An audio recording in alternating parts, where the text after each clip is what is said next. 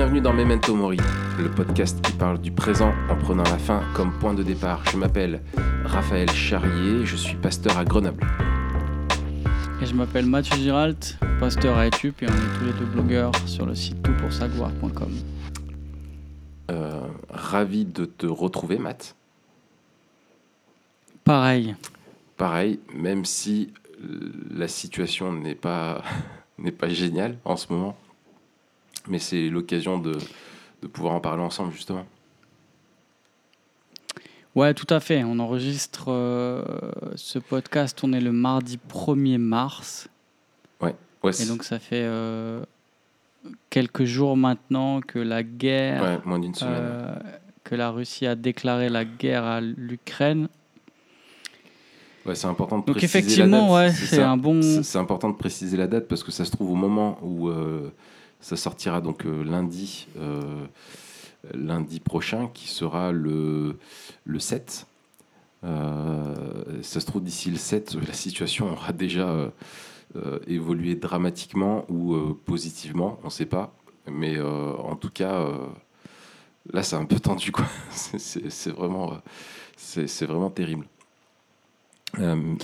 Ouais, parce qu'aujourd'hui, donc, il y a eu le, il y a eu la réunion entre euh, le président ukrainien euh, et puis le, le comité euh, européen. Ouais.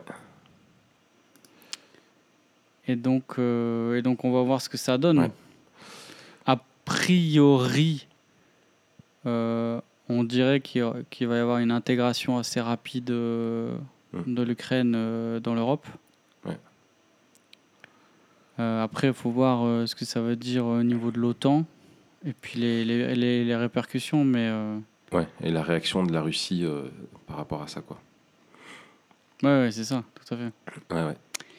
Co- comment, enfin, avant On- qu'on rentre dedans, toi, comment tu, à titre personnel, euh, tu vois, comment tu vis le, le comment t'as vécu les, les, les nouvelles, quoi? Ouais, écoute, euh, ben, en fait, on était ensemble quand ça a commencé. On Ouais. était à l'IBG la semaine dernière. On était. euh, Et puis, ça a commencé. à- Enfin, ça fait des mois, des Ouais. années que ça escalade, à vrai dire. Et puis, ça fait surtout depuis hum, décembre, on va dire que ça, ça escalade. Et puis, après mi-janvier, euh, on- il y avait depuis 2-3 semaines là. Macron avait appelé Poutine. Ouais. Il y avait quand même de la tension dans l'air mais ça s'est précipité vraiment quand on était ensemble. Et, et moi, j'avoue que je, je- Alors, mes connaissances en géopolitique ne sont pas non plus. euh, tu vois, je suis pas un crack de la, de la Mm. géopolitique.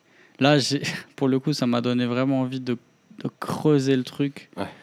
Euh, justement, que mes, tu vois, de- de- d'avoir de, meilleures connaissances en géopolitique. De...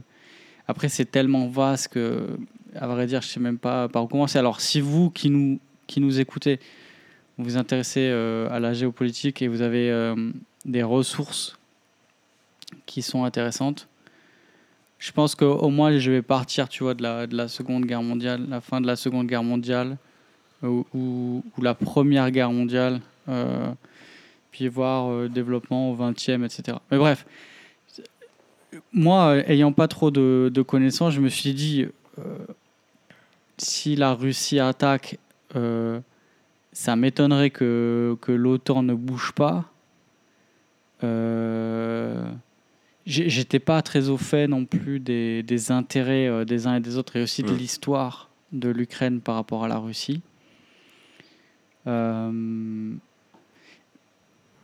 je, je- donc voilà, je, je m'imaginais pas que. pour moi, c'était un coup de pression de plus, tu vois.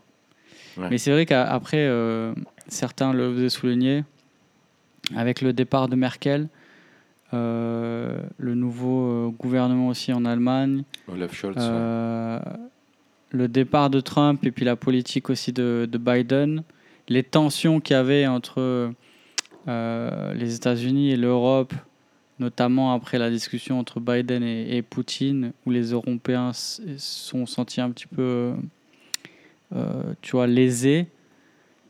Et, et puis j'écoutais un mec qui disait, mais Poutine, en fait, le mec, il est ultra patient. Et il est ultra stratège. Donc, il va, il a fait ça au moment, il, il a senti que c'était bon moment, il y est allé. Et c'était un, et puis il aurait très bien pu y aller avant. Mais stratégiquement, c'était intéressant euh, d'y aller maintenant. Ouais. Donc voilà, pour répondre à ta question, euh, j'étais un petit peu surpris. Euh, et je t'avoue que ça m'a. euh, je trouve ça effroyable. C'est Mm. c'est pas tellement de la peur, tu vois. J'ai pas tellement de la peur. Euh, bien que pour moi, il y, a des- il y y a- des raisons d'avoir peur. Ouais. à- Il y a plusieurs, euh, à plusieurs euh, égards, tu Ouais. vois. Il y a des vraies raisons d'avoir peur. Mais c'est pas trop la peur que l'effroi, en fait. Que, que, que l'effroi de. Tu vois, d'une guerre soudaine. euh, à- Et puis la géographie n'est pas la même euh, suivant dans quelle direction euh, on va, mais assez vite je me suis dit, mais attends, j'étais en vacances il y a... On était en vacances il y a quelques années là dans le sud de l'Espagne. Et en fait c'est la même distance l'Ukraine que le sud de l'Espagne. Hmm. Bon, c'est pas la même géographie que- parce qu'il y a plusieurs pays entre nous, ouais. mais c'est pas loin quoi. Euh, donc voilà, moi j'ai effroyable vraiment de, de, de, de suivre ça. Je pense aussi que j'ai euh, succombé euh, euh, à la tentation de la, de, de la nouvellite, tu vois. Ouais. C'est-à-dire euh, le, le, le syndrome de regarder tout le temps les nouvelles. Ouais, le breaking news. Ouais, et puis sur des trucs, tu vois, sur des Reddit et des machins, ou des trucs où ça va quand même assez vite. Ah ouais, ouais. Euh, où, où ça passe moins par les canaux justement de, de- des médias de nationaux. L'information, ouais. ouais. Ouais, c'est ça. Quoi, c'est quand même, euh, il y a quand même une certaine modération, on va dire. Mais c'est surtout le fait d'avoir des trucs qui sont pas filtrés, donc et donc tu vois des trucs qui sont durs, et tu te dis mais c'est c'est effroyable quoi. Enfin, Après peut-être c'est c'est aussi tu vois la, la, la- le retour à la réalité en disant ben nous on est dans une partie du monde où il n'y a pas eu la guerre pendant 50 ans, un peu plus maintenant. Euh, ce qui est inédit en fait dans l'histoire du monde, que tu aies une si grande période euh, à un endroit aussi vaste où t'es pas de guerre, enfin, ça- n'a jamais existé en fait. Ça. Et donc on fait partie de ces, de ces générations, euh, celle de nos parents et puis la nôtre, alors que la dernière fois j'ai discuté avec ma grand-mère et puis elle nous parlait tu vois, de, de, la, de la Deuxième Guerre et du, des il y a eu beaucoup de prisonniers allemands aussi dans le, dans le sud-ouest, il y avait un prisonnier allemand qui, qui travaillait avec eux, qui restait avec eux dans, dans la ferme de mes arrière-grands-parents. Euh, et donc tu vois, a des souvenirs de la guerre. Euh, et, et nous, on est la deuxième génération qui n'a pas connu la guerre. Ouais. Euh, alors il y a eu des conflits qui étaient peut-être pas des guerres. Mon, mon grand-père était en Algérie, etc. Mais voilà, peut-être tu vois le, le- le- truc de dire ah ouais ok, euh, c'est c'est loin, mais c'est pas très loin et c'est euh, c'est l'horreur quoi. Ouais. C'est c'est l'horreur absolue tu vois. Ouais. Donc voilà, plutôt l'effroi, c'est une grosse réponse. C'est une grosse réponse pour dire juste un mot l'effroi. Ouais, Mais ouais, c'est surtout comme ça que je l'ai pris, tu vois. Euh.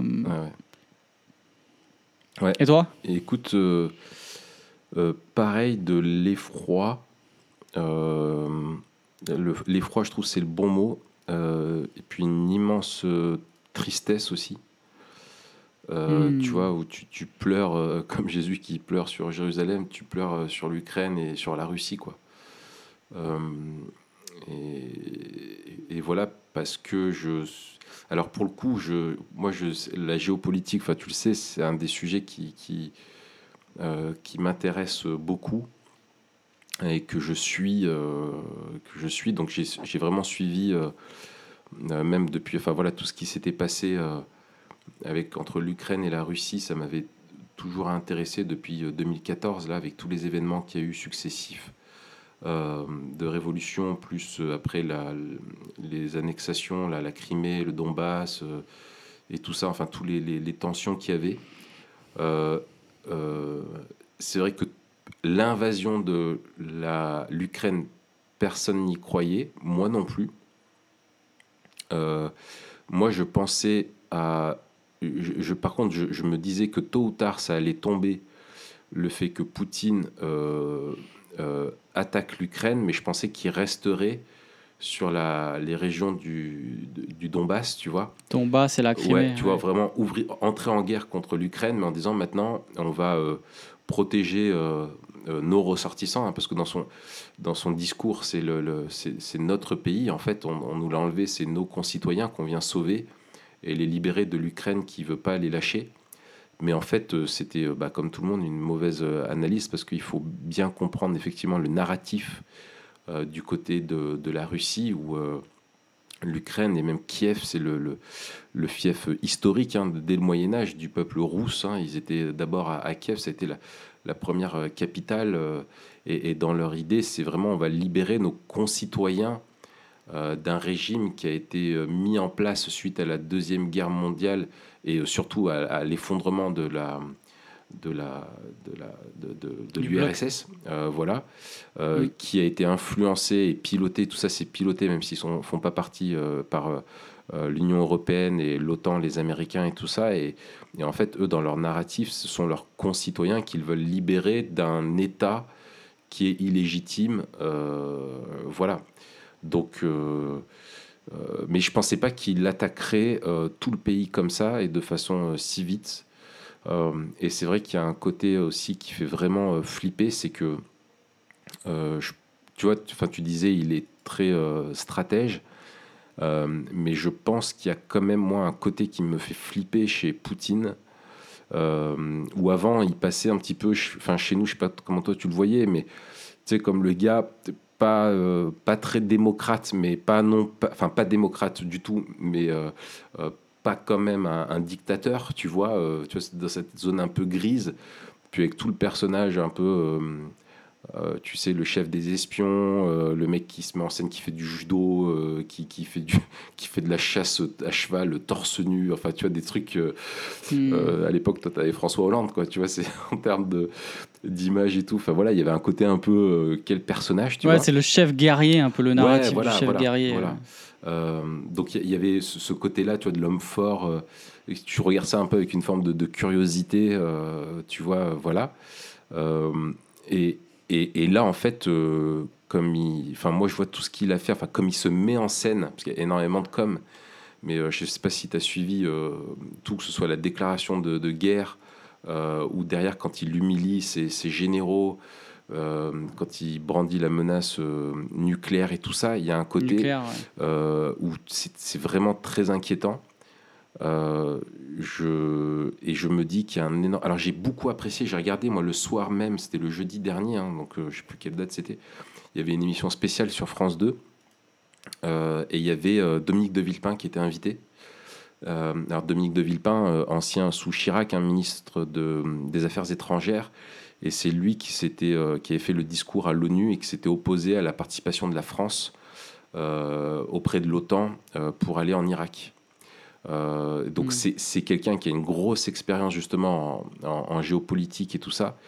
Et, je trouve qu'il était, je le trouvais assez juste, où il disait il faut faire attention à l'escalade euh, parce que Poutine, il est dans un côté, euh, il peut pas se déjuger. Il est passé dans une posture, il décide de faire la guerre et perdre la guerre, c'est perdre la face. Donc il va aller jusqu'au bout. Euh, donc il dit, il faut faire, il faut trouver un moyen de soutenir l'Ukraine sans faire trop monter la, tension vis-à-vis -vis de Poutine, qui le fasse commettre soit des trucs atroces, soit jusqu'à l'arme nucléaire et comment faire en fait pour que soutenir l'Ukraine sans qu'on rentre dans une guerre mondiale et que ça fasse payer le prix fort à la Russie pour qu'elle n'ait pas d'autre choix que d'elle-même se retirer. Tu vois euh, donc, et, je pense que c'est un petit peu la stratégie qui ressort euh, dans le voie de l'Union européenne et même au niveau mondial de tous les pays. Euh, voilà, il y, a une, une je sais qu'il y a un vote à l'ONU, une motion à l'ONU d'une condamnation qui devait être soumise. Je ne sais pas si elle a été faite ou pas là au moment où on en parle mais euh, très probablement qui seront condamnés par euh, toute la communauté internationale. Et en gros, l'idée de les ostraciser au maximum. Et je pense que Poutine, euh, il y a quand même un élément nouveau qui est celui de Zelensky, tu vois, qui est vraiment le gars, tous les spécialistes disaient on s'attendait pas à ce que le mec réagisse comme ça. et qui se comporte, qui a une très bonne communication et qui se positionne vraiment dans une, posture de, de, résistant et qu'en fait, euh, si ça traîne, euh, moi c'est ça que je me dis, en fait, c'est que si ça traîne, euh, ça peut se transformer en une forme de Vietnam, tu vois, c'est possible que ça se transforme en une sorte de Vietnam pour les Russes, Tu vois, où ils pensaient que ça serait facile, mais en fait, ils tombent sur un os. Ou que si ça traîne, euh, je veux dire, pour le moment, tu as, euh, t'as Zelensky qui justement fait, qui appelle en fait au soutien militaire. Euh, voilà, mais s'il y a une résistance, mais qui est au prix euh, du sang très élevé en Ukraine, combien de temps euh, la communauté internationale va pouvoir regarder ça sans intervenir militairement elle-même, tu vois, pour venir renforcer. Tu vois, Mhm. si tu les vois euh, résister, résister, qui t'appellent à l'aide, à l'aide, combien de temps euh, les, les, les, les gouvernements vont pouvoir dire bah non, en fait, euh, on vous envoie un soutien euh, un peu logistique, etc., mais on vient pas se battre à, à côté de vous, quoi. Tu vois, combien de temps ça va pouvoir tenir ça? Et s'ils Bah, s'investissent. là, ils essayent, ils essayent de, de, de- ils essayent de passer par la voie diplomatique C'est ça. Aussi longtemps que possible, et c'est sage. Oui, oui, c'est ça. Et, c'est, je pense qu'il faut. euh, Enfin, je pense, euh, mon avis qui, qui vaut pas plus que mon avis, mais je pense effectivement c'est ce qu'il y a de, de plus sage. Euh, et je pense que Poutine ne s'attendait pas, effectivement, lui, je pense qu'il s'attendait pas à ce que l'Europe soit, soit unie. Il y a quand même des décisions historiques, tu vois, quand même hyper fortes. Euh, qui sont prises et même au-delà de l'Union européenne, tu vois, dans la communauté internationale, que ce soit les grandes instances du sport, le CIO, la FIFA et tout ça. Enfin bref, où ils vont se retrouver ostracisés, euh, tu vois, euh, de, plus en plus.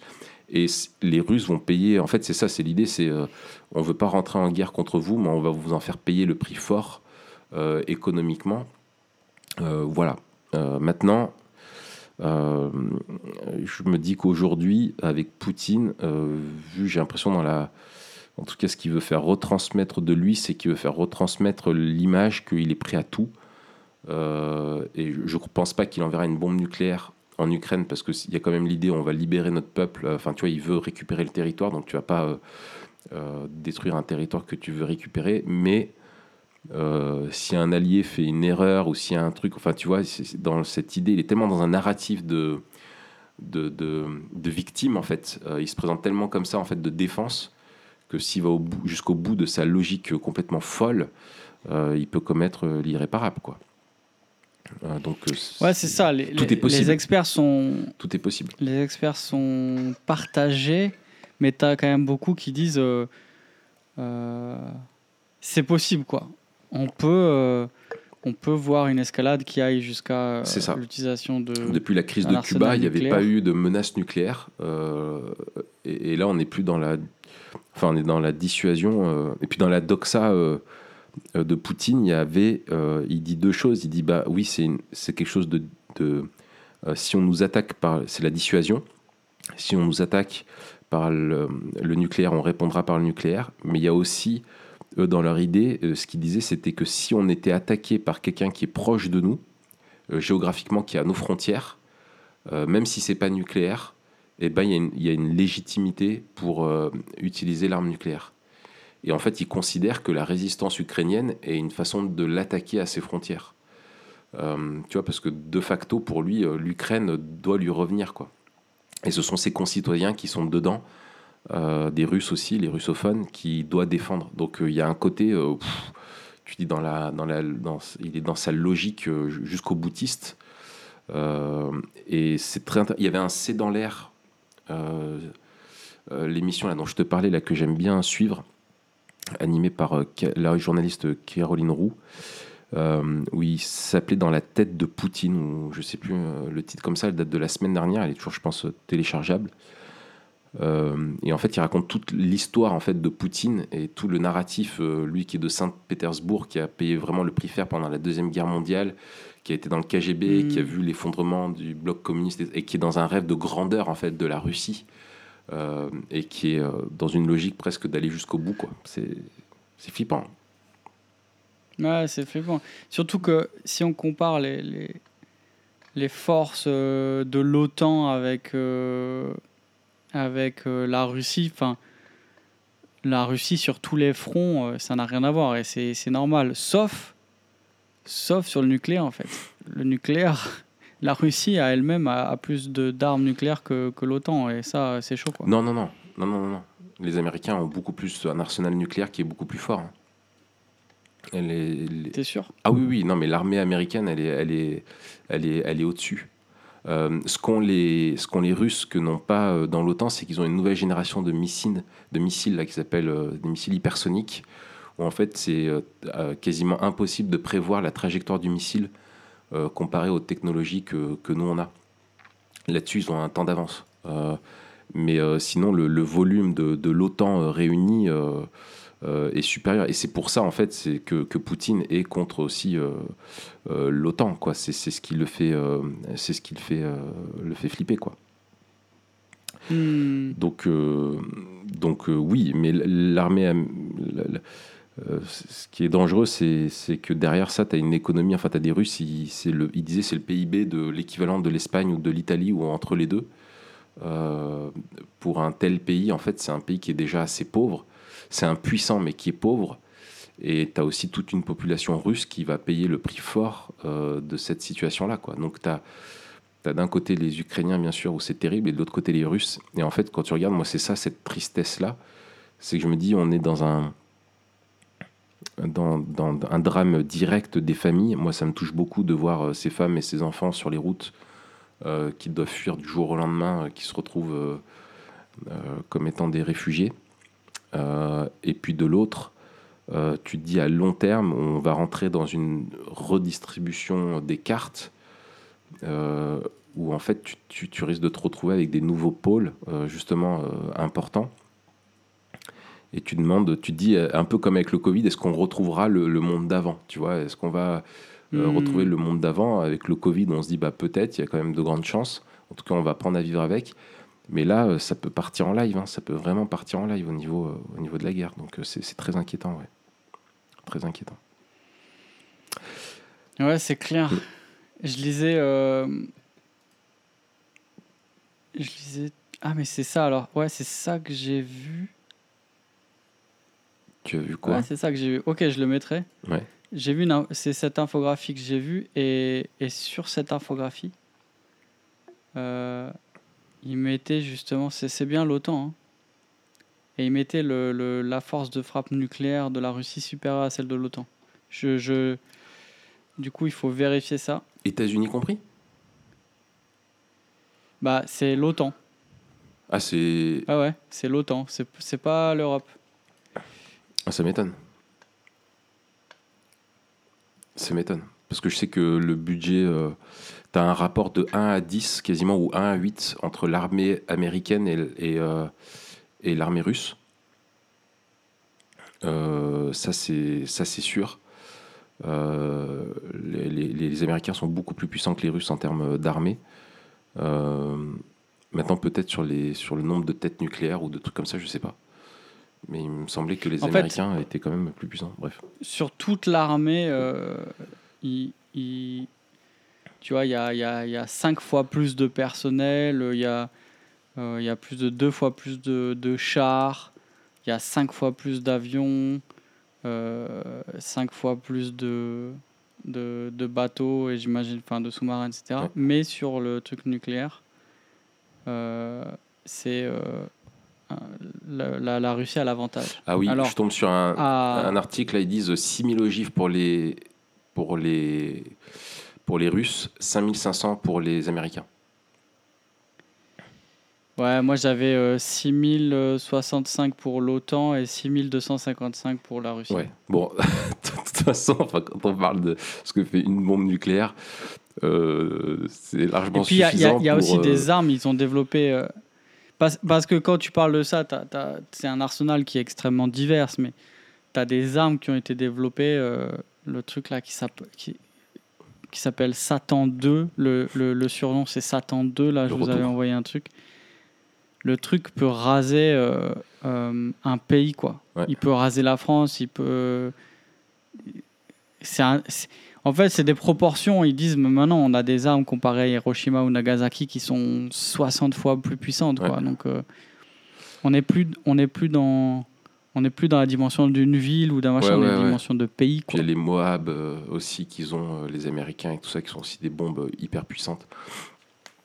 C'est terrible. Non, mais c'est ça, c'est que tu es aujourd'hui, bah, c'est la fameuse citation de, de, Einstein qui disait s'il y a une troisième guerre mondiale, avec l'armement qu'on a, et notamment nucléaire, la quatrième se fera avec des pierres et des, et des bâtons, quoi. Tu vois, hmm. c'est terrible. C'est vraiment terrible. Euh, du coup, euh, euh, comment finalement réagir, maintenant qu'on a parlé de nous, comment on le, le vit personnellement, comment réagir peut-être en, en, tant que chrétien à, cette, à cet événement terrible? Quel regard porter là-dessus, quoi? Ouais. Bah, je trouve que c'est dans ces moments-là, justement, où euh, euh, notre vision du monde euh, chrétienne nous, nous aide à, à réagir avec sagesse. Hmm. et c'est là aussi où notre vision du monde chrétienne nous aide à, à, à avoir de saines émotions. Je, je, pense que d'un côté, le, le la, la, panique tu vois, euh, euh, nous ferait oublier le, la providence et euh, le, le, désintérêt, l'indifférence nous ferait oublier le, la, la, charité et la solidarité. La solidarité mm. et, et, donc au-delà des questions politiques, économiques, même si elles sont importantes, et on, et on devra avoir, on devrait pas jeter euh, le bébé avec l'eau du bain et puis dire bah nous on est chrétiens, on, va, on veut juste annoncer l'évangile puis le reste on s'en fiche. Non en fait on, on vit dans, dans, le monde que Dieu nous a confié, euh, on vit là où Dieu nous a placés. On a des responsabilités aussi en tant que, en tant que pays, en tant que nation voisine. Et donc ça, c'est des choses qu'il qu'il faut réfléchir et qu'il faut réfléchir aussi avec, à, la, à la lumière de la vision euh, chrétienne du monde. Mais déjà, personnellement, euh, le, c'est encore une fois la doctrine de la providence, et on vous mettra en lien l'épisode qu'on a fait dessus, la doctrine de la providence qui, euh, pour moi, euh, me fait du bien. et pas forcément me rassure, dans le sens où, ah bah tout va finir par aller bien. Non, en fait, j'en sais rien, et ça se trouve, on n'imagine pas, en fait, ce qui nous arrive. mais en tout cas, on peut on peut l'envisager avec, euh, euh, avec une sérénité qui nous vient de Dieu et, et, pas une sérénité qui nous vient des hommes. Et ça, c'est bon parce qu'en en fait, si, si, on regarde euh, les nouvelles, c'est absolument horrible. Enfin, mm. C'est des trucs. Quand tu vois des enfants, quand tu vois les familles qui sont déchirées, quand tu vois les, les, départs et quand tu vois les, les, séparations, les trucs, tu te dis, mais mais c'est abominable, tu vois. Mais la providence de Dieu euh, nous dit, mais en fait, c'est pas la première guerre, peut-être que ce sera pas la dernière, euh, mais Dieu règne, Dieu conduit toutes choses selon son plan, et nous, on veut s'inscrire là-dedans. Hmm. Euh, voilà, donc ça, c'est le premier élément que, que je dirais. Toi, toi c'est quoi le premier qui t'a... alors, il y a aussi bien sûr la providence, et le côté inéluctable de dire ça nous surprend, ça nous sidère, mais en même temps on a été prévenu en fait. C'est c'est hmm. tu vois Matthieu 24 quoi. Vous entendrez des guerres et des bruits de guerre et ça fait partie de tous ces ces signes annonciateurs du du retour à, venir de Christ, du jugement.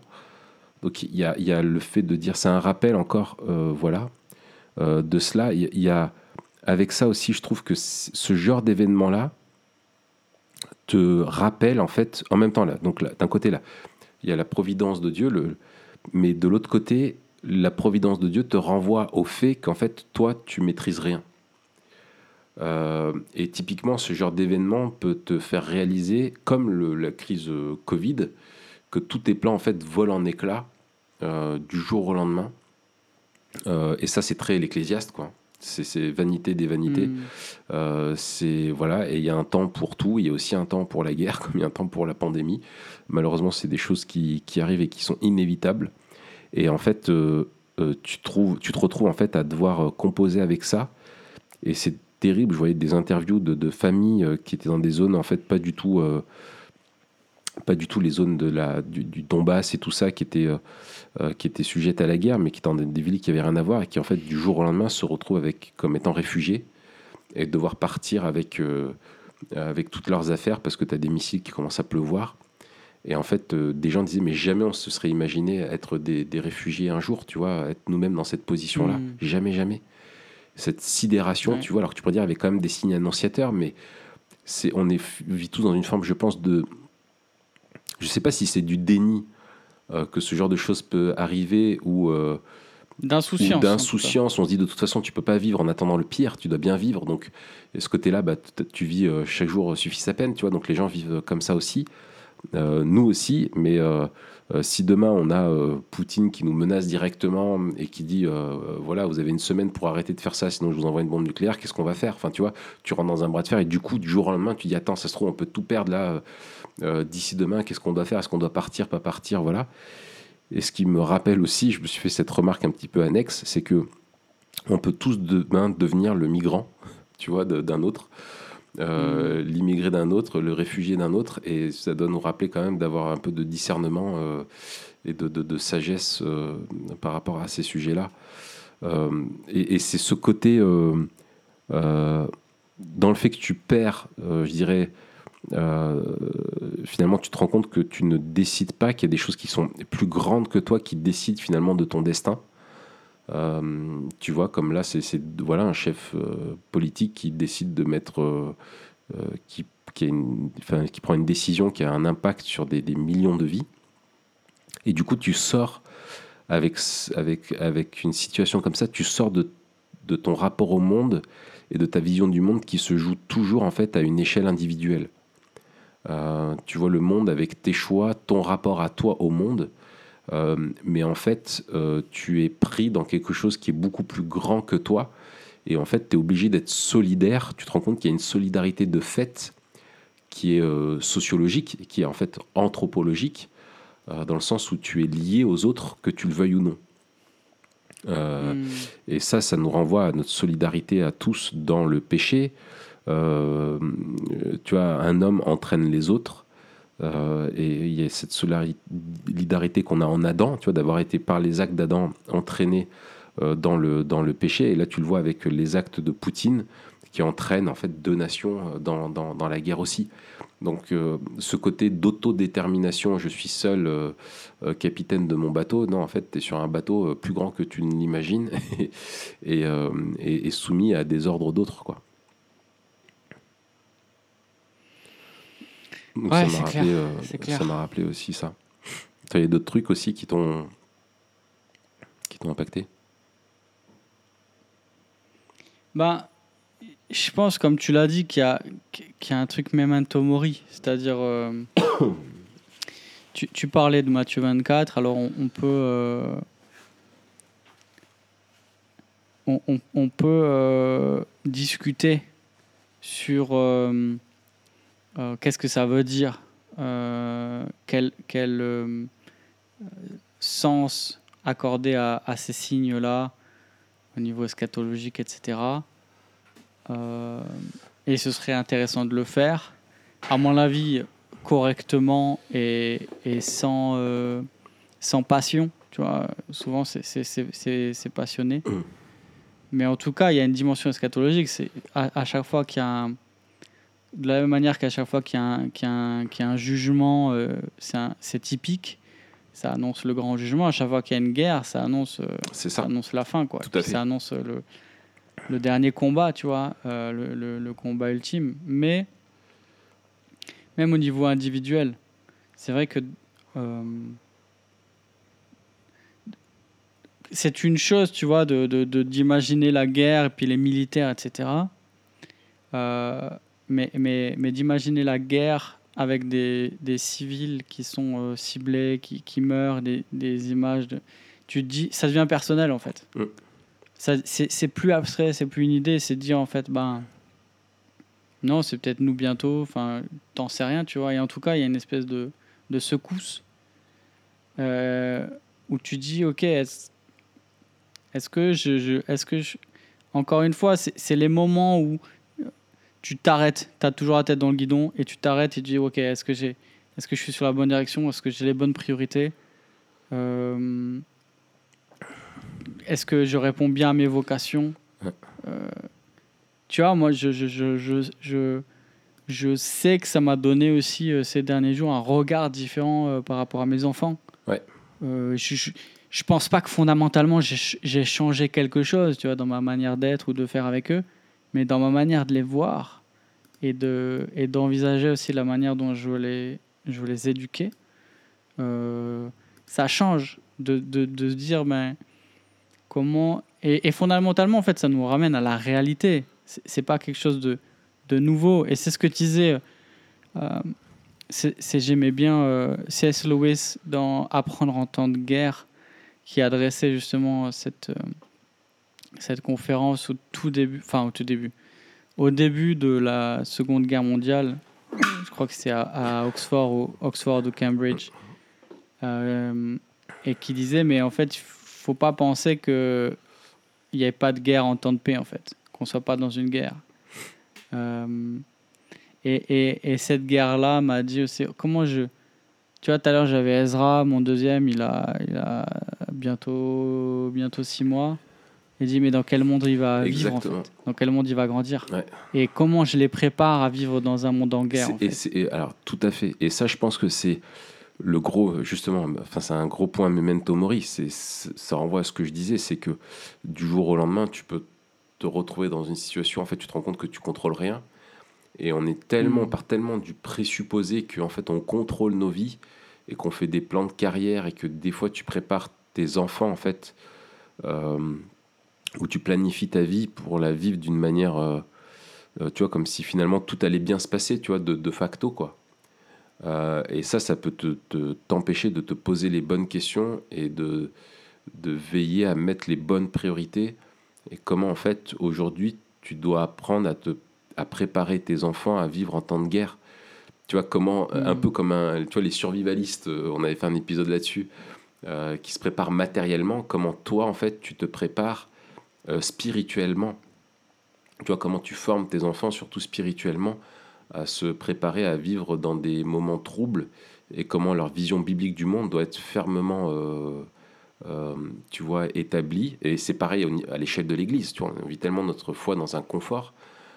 Comment vraiment s'enraciner dans une vision biblique du monde qui soit juste et qui nous permette de bien réagir en temps difficile et comment structurer aussi nos vies euh, par des bonnes habitudes et des bons réflexes qui seront salvateurs le jour où, où ça va pas bien quoi.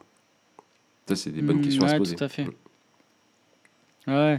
Et puis aussi comment lire la Bible différemment? Tu vois, Mm. moi j'ai lu euh, récemment euh, Genèse, puis là on entame Exode, on suit le, Ouais, bah pareil. le plan de lecture euh, TPSG. Ouais, tout à fait. Exode et Timothée. Et tu vois, quand tu. Quand, quand tu on, petite pause, hein, on vous encourage, si on est, euh, on est début mars, il est temps de reprendre la lecture de la Bible là, avec euh, le plan TPG. Euh, à chaque mois, on commence des nouveaux livres, donc sautez dans le train en marche. Et de venir au camp. Euh, et de venir au camp TPSG, tout à 17 au fait. Et 24. ça, du 17 au 24 avril. Et justement, on va ensemble réfléchir comment être des disciples en temps de guerre. Ouais. Euh, alors, pas directement, mais quand même indirectement. Ta Bible et ton couteau. Comment, comment, ça veut dire quoi de se préparer euh, et d'être un disciple, de suivre Jésus? C'est ça. Euh, et puis comment notre vision du monde peut nous aider à, à mieux vivre dans le monde? Et puis comment euh, mieux accompagner euh. Et, et- ce et que le, Dieu a placé à nos côtés? et le contexte présupposé euh, de Jésus pour ses disciples, c'est un contexte d'opposition. C'est un contexte de, de guerre, en fait, de, fin, de guerre vis-à-vis de soi-même, enfin de mourir à soi-même, tu vois, il y a- il y a- et, et- et dans un contexte en fait d'opposition, quoi. Alors, il parlait à une première génération de disciples qui allaient connaître cette opposition et cette persécution, mais c'est aussi là encore une réalité eschatologique, quoi. C'est qu'il n'y a, pas de vie fidèle à Christ sans opposition, euh, sans combat à mener, quoi. Donc ça, c'est une vie chrétienne sans combat à mener, c'est qu'elle est faite de compromis, tu vois. Il y a- des luttes, Mm. euh, pas armées, mais des luttes euh, culturelles, des luttes euh, spirituelles, des luttes pour la sainteté, pour l'obéissance, l'intégrité qui sont constantes, quoi. Hmm. on est en guerre contre Ouais, le monde, tout à quoi. fait. C'est- Et, et dans, et dans Genèse et Exode, il y a aussi tu vois, cette providence de dire ben, comment, après, avec des épisodes plus personnels dans, dans Genèse, notamment avec le cycle le- de Joseph. Mais euh, tu vois, on voit comment Dieu a conduit les choses euh, avec Joseph et qu'à vue humaine, euh, enfin, tu vois, le mec, il a dû quand même euh, Ouais. halluciner, quoi. Ouais. Enfin, tu vois, c'est un peu en dents de scie. Et après, au, niveau du peuple, dans l'Exode, il y a une dimension personnelle avec, Ouais. avec Moïse, mais c'est le peuple, en fait, qui est maintenant. c'est c'est la famille qui s'est transformée en un peuple, et c'est le peuple qui, est, qui vit des choses absolument abominables, tu vois, avec l'extermination des, des premiers-nés. Euh, et de dire, mais encore une fois, à vue humaine, et c'est ce que tu disais tout à l'heure, nous, on- en tant qu'individus, on est un peu les pions, quoi. Ouais. On est un peu euh, à la merci des, déci- des décisions de, de ceux qui nous dirigent, mais aussi individuellement, notre destin est scellé par euh, Dieu. C'est lui qui vraiment nous dirige, quoi. Et je, et je pense qu'il y a aussi euh, peut-être quelque chose. euh, euh, je pense que tu t'es posé la même question. euh, Qu'est-ce que je ferais moi si j'étais en Ukraine?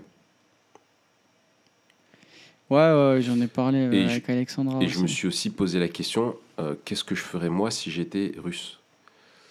Euh, Et comme j'ai Hmm. été à, à l'armée, euh, tu vois, je me suis dit si j'étais russe militaire, qu'est-ce que je devrais faire? Tu vois? Hmm. Et si j'étais ukrainien, qu'est-ce que je devrais faire? Et c'est vrai qu'il y a un côté, euh, et je trouve c'est intéressant de se poser la question en ces termes-là, parce que on peut avoir un côté, tu sais, euh, euh, quand on est chrétien, un peu d'être un chrétien un peu bitnique, tu sais, pacifiste pour la non-violence absolue, en ayant une lecture peut-être un peu trop rapide de, de ce qu'est la guerre. Ouais, ou alors une position théologique, tu vois, que partagent euh, certains, certains de nos frères. C'est aussi une position théologique. oui, tout à fait. Euh, Oui, oui, tout à fait. Oui, qui peut être, à- à- qui peut être tout à fait assumé.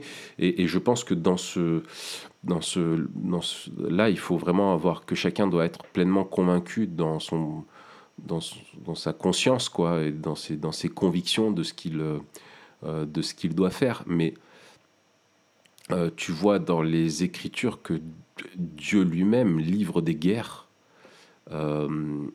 par son peuple, qui est son instrument. Euh, tu le vois avec les Amalécites, avec les, Cananéens, euh, tu vois Sodome et Gomorre. euh, Enfin voilà, quand tu lis euh, dans l'Ancien Testament, où euh, quand il y avait des cultures qui sont arrivées au comble du, péché, et des, choses mauvaises, euh, et qui ont passé un point de, non-retour, de, non-repentance, euh, Dieu a décidé en fait de les ôter, tout simplement, enfin de les juger.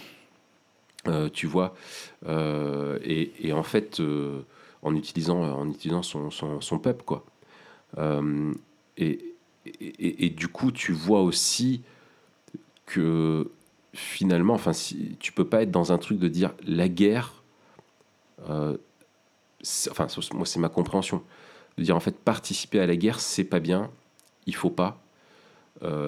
C'est comme la question de la colère, tu vois, il faut pas être en colère, mais Dieu lui-même est un Dieu qui se met en colère. Et du coup, euh, pour moi, c'est un peu la même genre de question. Il faut euh, songer quelles sont les, les, les motivations, tu vois, de, qu'il y a derrière. hmm. Et en fait, tu vois que dans les Écritures, ça aussi c'est important, je pense, dans une vision biblique du monde, euh, Dieu a donné des responsabilités au gouvernement, aux, aux États, euh, comme celui justement de veiller à la, à la protection, euh, à la défense euh, des, des- des peuples. Tu le vois dans Romains 13, tu le vois dans 1 Pierre, hein. c'est dans 1 Pierre, c'est pas dans 2 Pierre.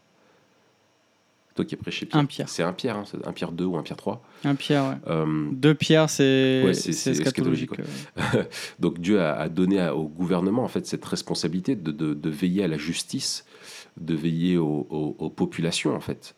Euh, et en fait, les, les- gouvernements derrière, bah, ils ont comme rôle en fait de, de, recruter des personnes qui vont être des agents finalement ultimement de Dieu pour euh, servir Dieu en défendant les intérêts, euh, l'intégrité de, leur, de, leur, de leurs concitoyens.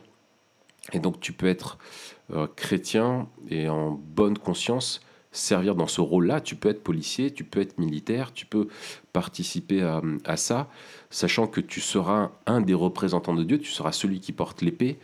Euh, tu vois, euh, mais tu dois, elle doit servir en fait à protéger, euh, à protéger ton prochain. tu vois.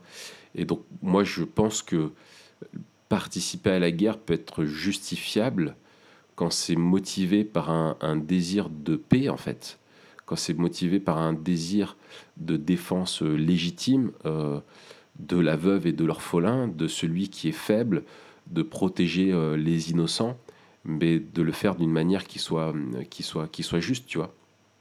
Euh, et du coup, je me dis, bah, si, je, si j'étais ukrainien, euh, je pense que, moi, c'est ce que je me dis aujourd'hui, que mon devoir serait de me battre pour défendre, tu vois, mon pays, mes proches, ma femme, mes enfants, et puis même la solidarité avec mon pays, tu vois. Mais si j'étais aujourd'hui russe et qu'on me demande d'attaquer, euh, et ben je, je serais là, du coup, pas d'accord, tu vois. Mais je pondère ça en disant que c'est euh, facile d'un point de vue extérieur, mais tu ne sais pas euh, non plus comment le soldat du rang russe, qu'est-ce qui lui a été dit, et peut-être que lui se croit dans son bon droit tu vois, dans, dans, ce qu'il fait, tu vois, selon le, le discours qu'on lui a fait, il se croit dans son droit. Mais en tout cas, moi, d'un point de vue extérieur, et je pense que c'est là aussi, il y a le rôle de la conscience et de se placer devant Dieu, de dire en fait, est-ce que ce que je fais est juste euh, Mais il faut encore faut-il avoir les moyens de, d'avoir assez de recul par rapport à la situation pour la confronter aux Écritures. Et ça, c'est pas facile. Je pense que c'est pas facile. Ouais, c'est ça. Et puis, euh, je trouve que c'est, une autre question aussi de dire en tant que militaire, euh, quelque part, tu sais à quoi tu t'engages. C'est-à-dire, tu es appelé à soit être appelé sur des terrains d'opération ou t'engager euh, mm. parce que ton, ton pays entre en guerre.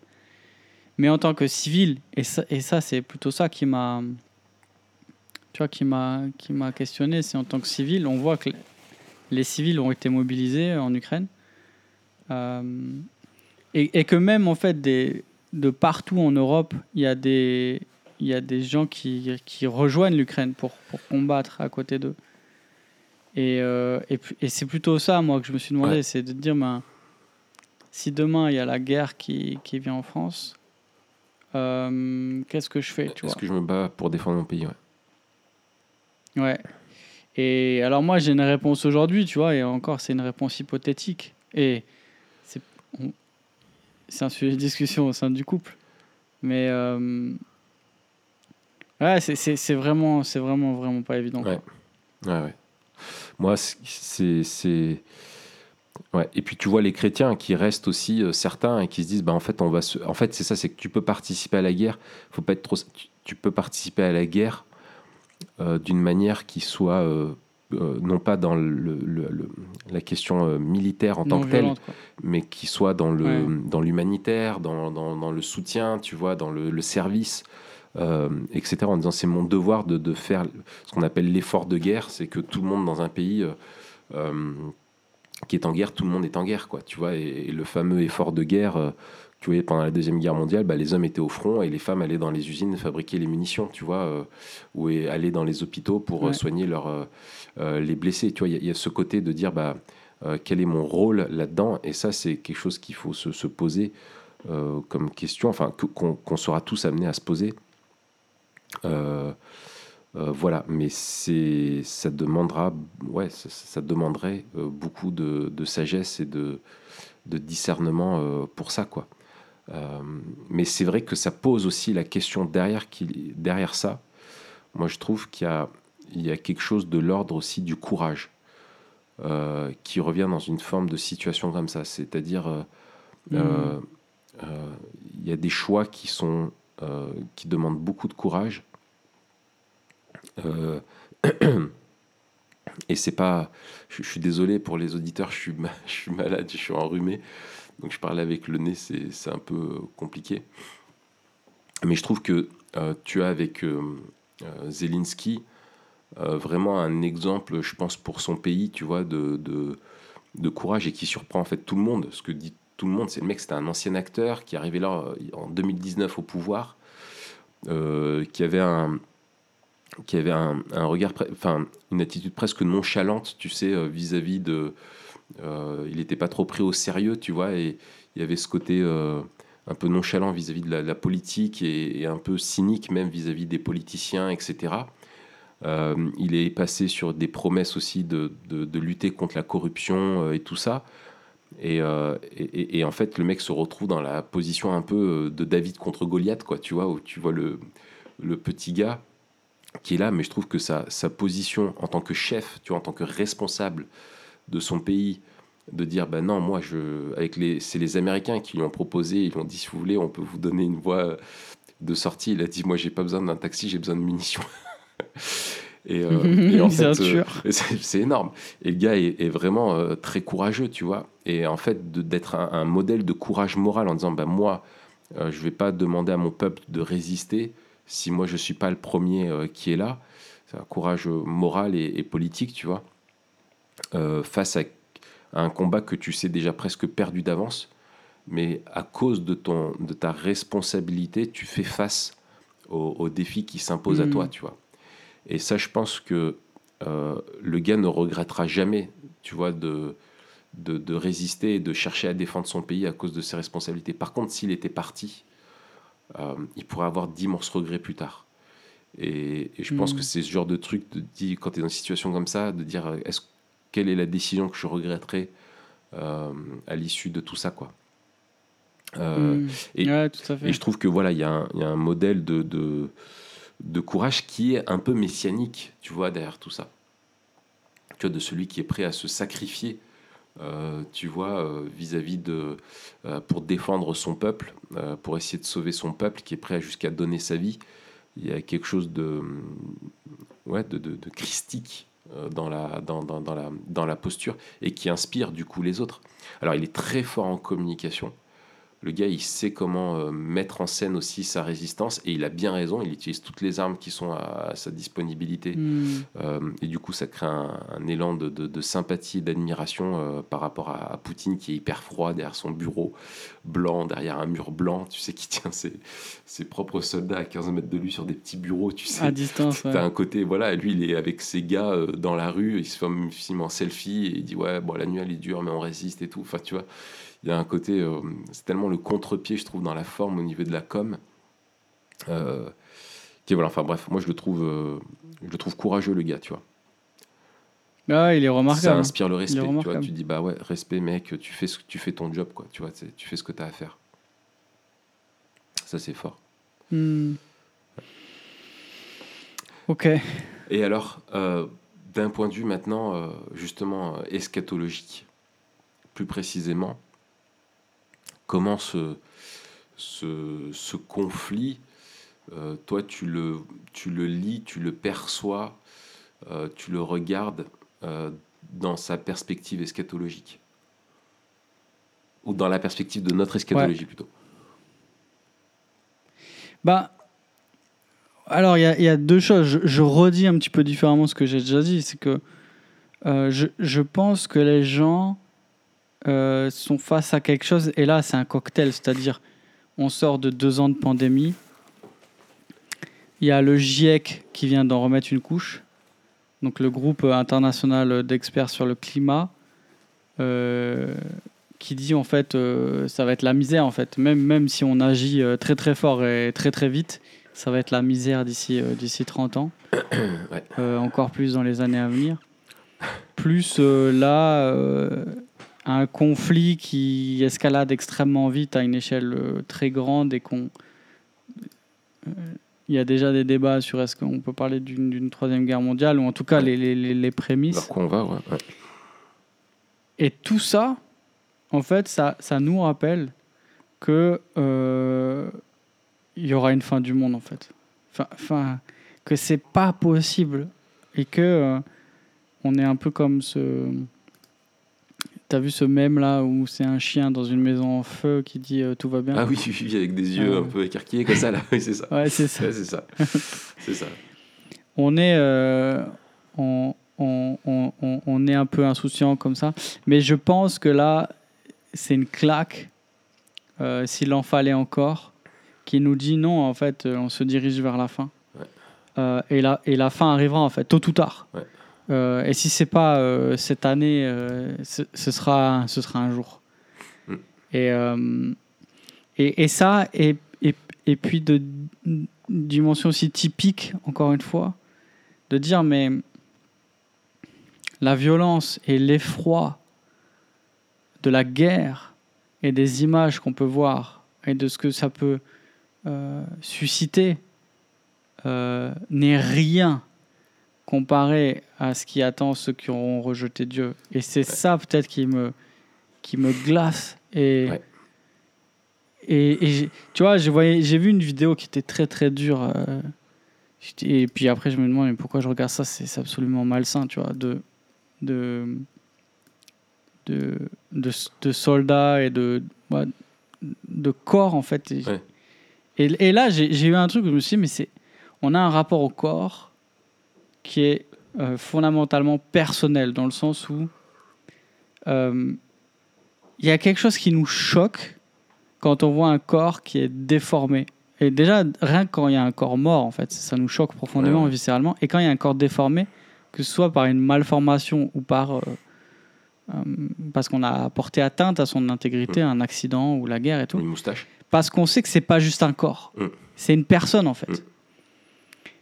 Et, et, et, et, et donc on peut pas être euh, on peut pas être vraiment matérialiste. Enfin, j'y crois pas en fait. Sinon, il Oui, y a rien qui oui, oui. expliquerait ce rapport euh, viscéral qu'on Ah, a sûr. qu'on a au corps. Et et voir ça, je me suis dit mais c'est affreux et de voir cette désolation. Et c'est vraiment en fait euh, ces images de, de désolation pour moi qui font écho au langage de désolation et au langage de décréation qui caractérise euh, le, langage apocalyptique Et la bombe nucléaire. et la bombe nucléaire. Mais c'est. En fait, quand on, quand on lit. euh, quand on lit les menaces de Dieu envers son peuple et envers les peuples, euh, les peuples étrangers qui sont liés directement à la guerre, on voit que Dieu se présente comme le guerrier divin, en fait, qui va anéantir ses ennemis. Et, ce langage de la décréation présente les effets dévastateurs de la guerre comme le retournement du monde. Et en fait, quand tu vois ces images en Ukraine, tu te dis, c'est normal de penser à la fin du monde. Parce qu'en fait, toute la culture humaine, que ce soit euh, euh, notre manière d'être, mais aussi euh, notre architecture, nos infrastructures, nos biens culturels, tout ce qui fait la société et la vie est caractérisé par, euh, par l'ordre, euh, le développement. Et, et là, c'est le chaos. Ouais. Et Mais en fait, l'ordre et le euh, développement, mais détruit. soumis à l'entropie, quoi. Tu sais que inévitablement, ça va quand même se fondrer, quoi. C'est ça, mais il y a quand même encore, tu vois, cette beauté Ouais.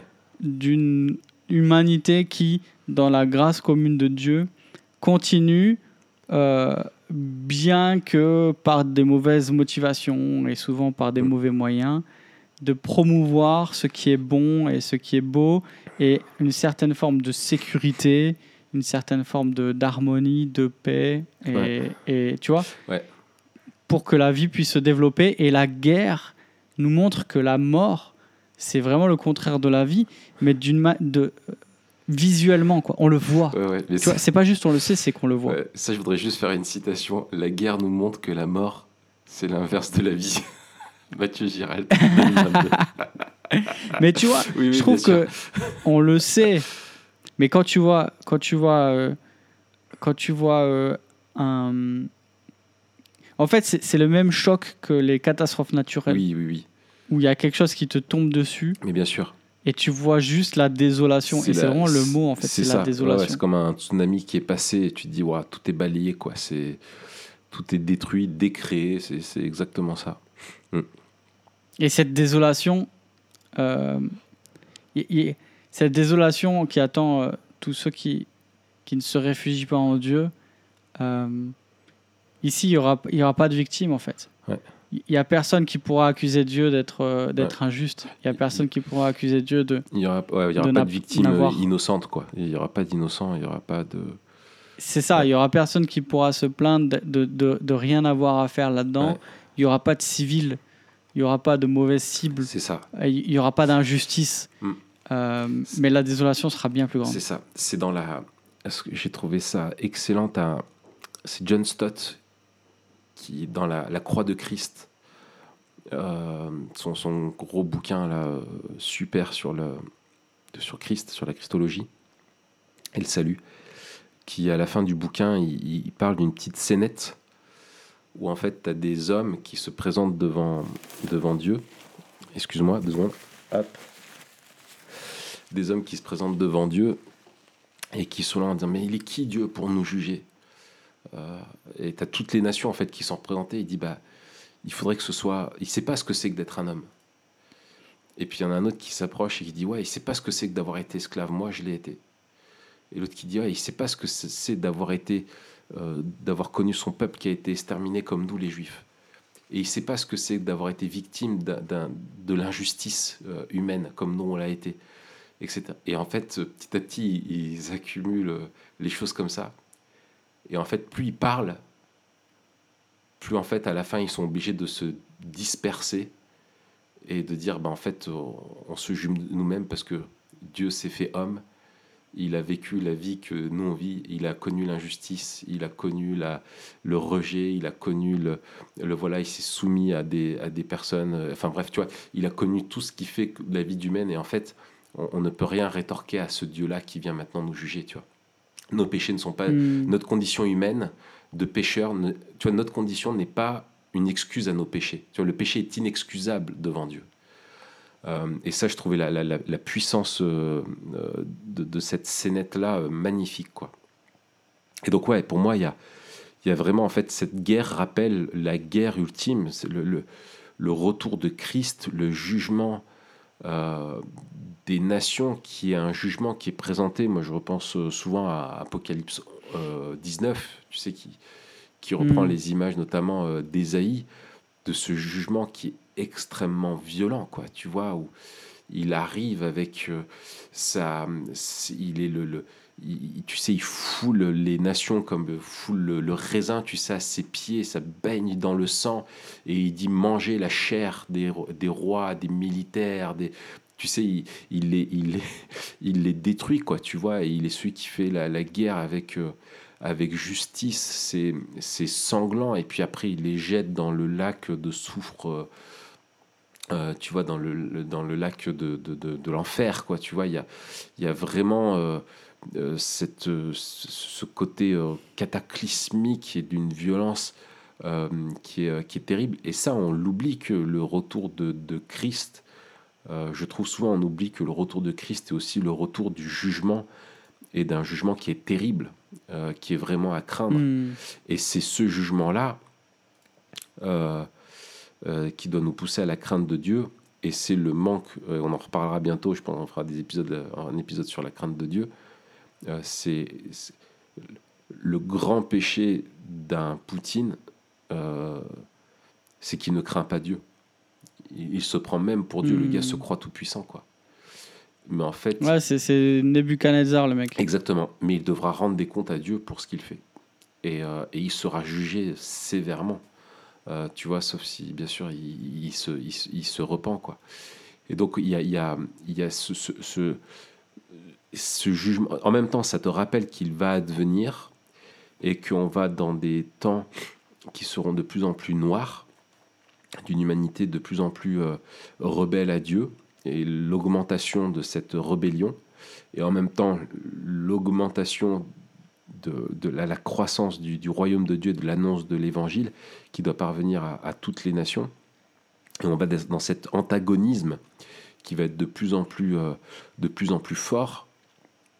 Et il faut prier, je pense aussi avec ça que du coup les chrétiens dans cette situation-là, en Ukraine, en Russie, puissent tenir ferme et, un, message et une façon de vivre qui soit tellement dissonante, tu vois, qui soit un peu comme des, les Corrie ten Boom, tu vois, de la deuxième guerre mondiale ou les, frères André, les, tu vois vraiment avec cette euh, cette, euh, c'est- qui soient héroïques dans leur façon, euh, héroïque dans les deux sens du terme, dans le sens de, de courageux Mhm. et dans le sens du héros qui, qui, qui va apporter le, le- le message, tu vois, de la bonne nouvelle au milieu des ténèbres et qui puisse délivrer des, justement de, de, de, de- de la folie humaine, quoi. Dans la perspective que il y aura aussi ce jugement et qui doit consoler. euh, tu vois, c'est pas le, un tribunal international euh, qui consolera si euh, Poutine devait être jugé. C'est c'est pas un tribunal international qui consolera les, les Ukrainiens qui ont eu leur quartier euh, dévasté, quoi, tu vois, et qui ont perdu les membres de leur famille. Il n'y a que la justice de Dieu qui peut étancher notre soif, quoi. Et, et- et- Ouais, ouais. et elle est bien plus terrible que la justice humaine. Donc ça, je trouve que c'est quelque chose qui est, qui est fort. Et l'autre aspect auquel je pense, attendez, excuse-moi et excusez-moi, hein, messieurs, dames, il faut que je me mouche, je suis désolé.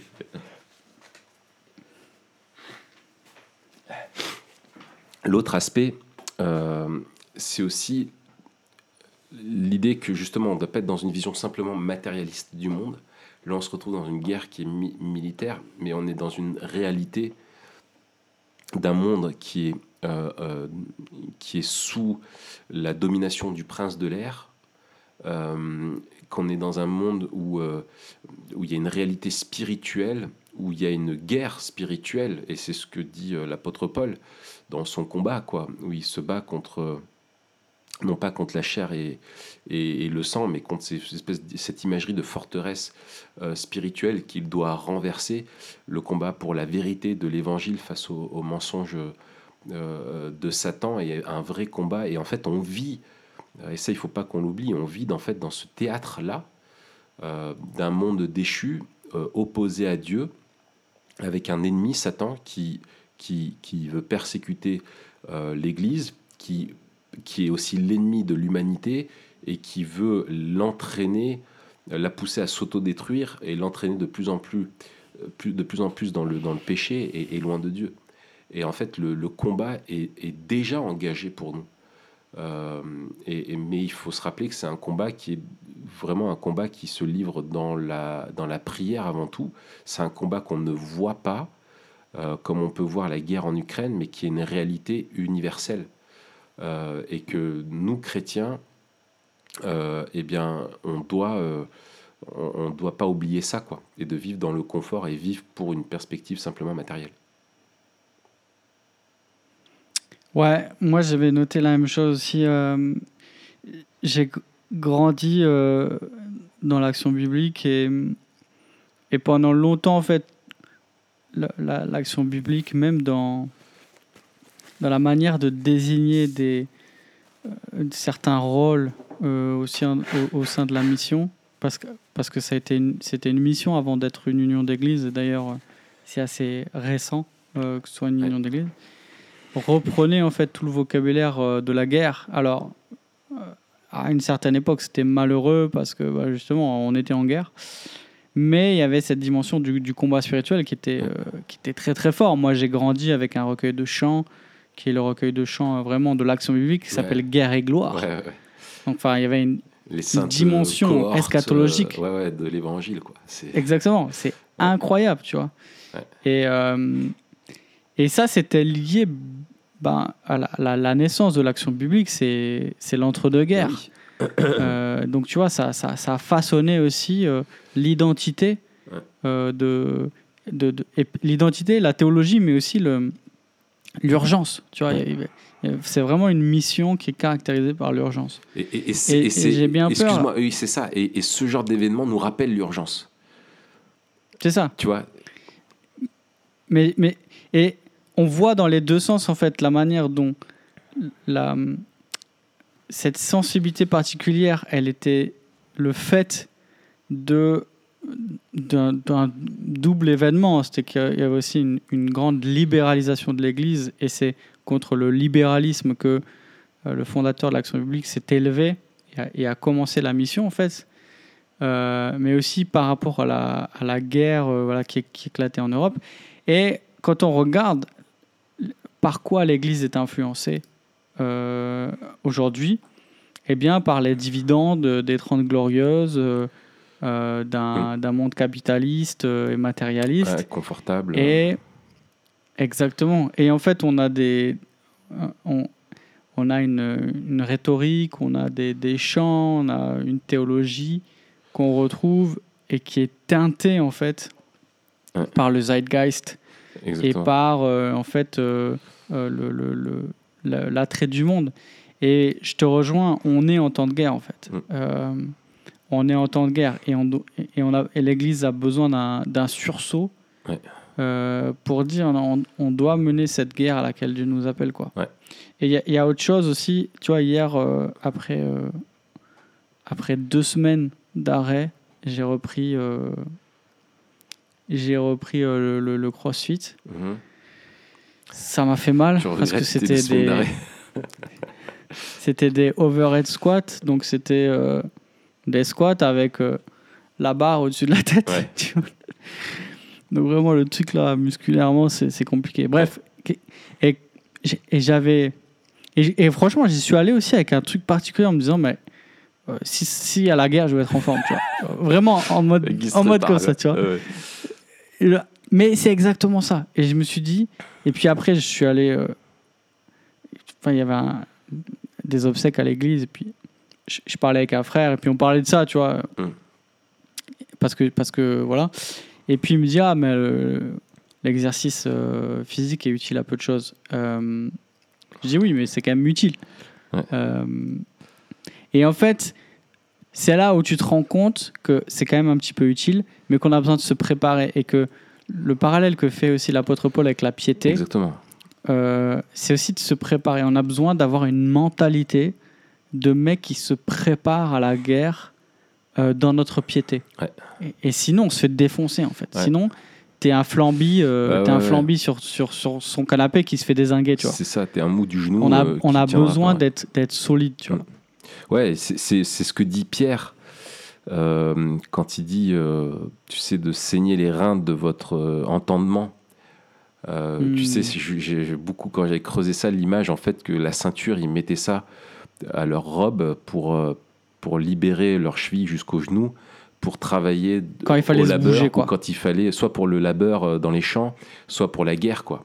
Et en fait, mec, il te dit, mets une Hmm. ceinture de combat, euh, mets ton gilet tactique euh, à ton, à ton, à ton entendement, à, ta- à ton cerveau, quoi, tu vois. Et, et, et exerce-toi. Enfin, voilà. Et c'est, et c'est, c'est, c'est, c'est- oui, c'est important de, de, de rester affûté et aiguisé euh, parce que les jours sont mauvais. Et, Hmm. et la guerre en Ukraine nous le rappelle, c'est une réalité. Et je pense que l'illusion, et, ça rejoint aussi le, le bouquin de, de Lewis, tu sais, sur la, la tactique du diable. Tu vois, de, Hmm. de tout faire en fait pour nous maintenir dans une espèce de confort et d'abondance et de mondanité en fait pour nous endormir. Et que en Hmm. fait, euh, fait. la, la mondanité n'est pas euh, lui, c'est ce qu'il dit à Scoutet, puis il lui dit en gros, euh, la mondanité euh, et- et fait tout pour l'encourager à, à être, à fréquenter les cercles mondains euh, et à s'anesthésier petit à petit. euh, N'aie pas peur que ça le rebute, au contraire, c'est ce qui va le, un peu l'anesthésier. Et je pense qu'on est dans un, on vit un évangile vraiment de confort. Et, et on le voit, là je suis en train de rebosser la question du discipulat encore et toujours, mais pour le truc qu'on va faire bientôt ensemble.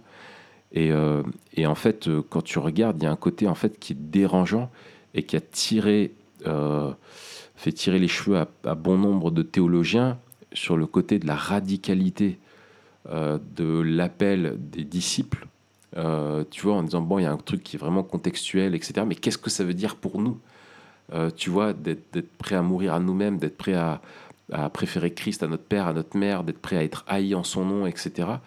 Et, du coup, euh, euh, bah, on est mal à l'aise avec ça. On est mal à l'aise avec ça en tant que chrétien, et c'est des choses qu'on prêche peu, tu vois. On va prêcher un évangile qui est plus proche de la prospérité, je pense qu'on ne l'imagine. Tu vois, l'évangile qui vient régler aussi tes problèmes, qui vient mettre de l'ordre dans ta vie, du voilà. Mais en fait, c'est un évangile où, euh, en fait, Christ prêchait la bonne nouvelle du royaume, tu vois, et de vivre sous le règne de Dieu, de vivre sous sa royauté, et, de, et du coup d'être au service de ce roi, un roi qui est haï par, par le monde, et ça va pousser à- en fait au rejet, ça va pousser à, la, à des choses, à vivre des choses qui seront difficiles, quoi. Et pas que en temps de guerre, euh, mais c'est simplement la vie chrétienne ordinaire. Et, Et moi, ça me fait réfléchir parce que j'aime le confort. Je suis comme tout le monde. Hmm. Je suis comme tout le monde. Ok, merci Yes. Raph. Merci à toi aussi, Mathieu.